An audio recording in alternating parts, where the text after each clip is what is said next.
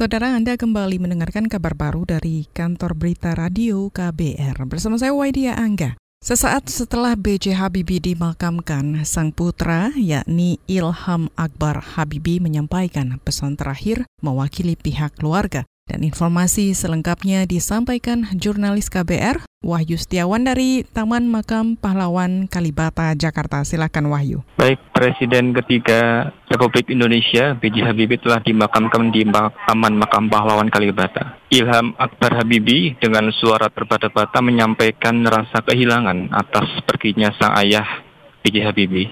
Mendiang telah dimakamkan sekitar setengah jam yang lalu. Kepada para pelayat, Ilham menyampaikan sejumlah pesan yang ia dapat dari sang ayah semasa hidup. Habibie mengajarkan kepada keluarga untuk selalu mencintai pekerjaan, mencintai negara dan bangsa. Habibie disebutnya juga tidak pernah mau berhenti untuk belajar hingga akhir hayatnya. Semasa hidup, sang anak mengenang ayahnya yang selalu merangkul semua pihak. Ia ingin belajar dari sikap baik sang ayah. Kini, Habibie telah dimakamkan jasanya selalu kita kenang. Selamat jalan Bapak Teknologi Indonesia.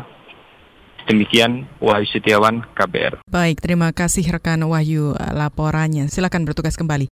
Kita ke berita selanjutnya. Politikus Gerindra Desmond Mahesa menyebut partainya tidak menyetujui salah satu poin dalam revisi Undang-Undang Komisi Pemberantasan Korupsi. Desmond menjelaskan salah satu poin yang tidak disetujui adalah kewajiban penuntut KPK untuk berkoordinasi dengan Kejaksaan Agung atau Kejagung. Menurutnya, ketentuan itu akan merusak independensi lembaga anti rasuah. Pasal 12A bagi kami Partai Gerindra itu yang harus nggak ada. Apa itu? Penuntut KPK harus berkoordinasi dengan Kejaksaan Agung. Itu kan nggak benar. Jadi independen si KPK tidak lagi ada. Itu yang menurut Partai Gerindra yang harus dibuang itu pasal 12A tersebut. Dalam pasal ini Desmond Mahesa mengisyaratkan KPK dianggap tidak berwenang melakukan penuntutan melalui draft RUU KPK yang beredar di media ada 21 poin krusial di beberapa pasal dalam Undang-Undang KPK. Pasal lain yang dinilai bermasalah adalah rencana pembentukan Dewan Pengawas KPK.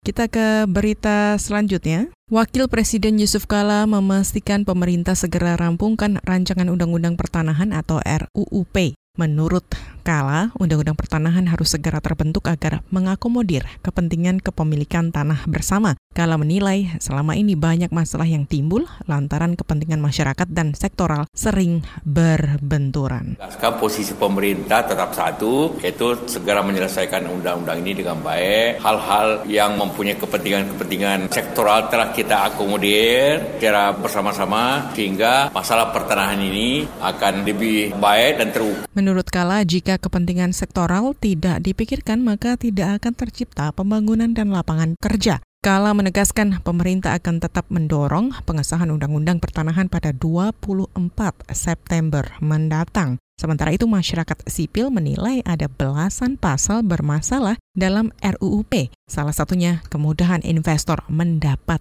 izin lahan. Saudara Ketua Komisi Bidang Hukum DPR Papua, Organes Wanimbo, menyatakan eksodus mahasiswa Papua dari berbagai kota merupakan bukti kegagalan negara. Organes menyebut meski pemerintah selalu menyatakan Papua bagian dari NKRI dan peduli pada Papua, namun orang Papua masih terus mendapat intimidasi. Ini bagian yang bisa dikendalikan masih kewenangan oleh pemerintah pusat. Bagian yang yang gampang diselesaikan, apalagi bicara pelanggaran HAM. Ya negara tidak mampu. Itu tadi Ketua Komisi Bidang Hukum DPR Papua, Organes Sebelumnya ribuan mahasiswa asal Papua yang berada di wilayah Yogyakarta, Bali, serta Manado kembali ke kampung halaman. Sejumlah mahasiswa mengaku kembalinya ke tanah Papua dikarenakan mahasiswa mendapat diskriminasi serta perlakuan tak menyenangkan. Para mahasiswa mengaku lebih nyaman tinggal di Papua. Saudara demikian kabar baru dari KBR, saya Waidia Angga.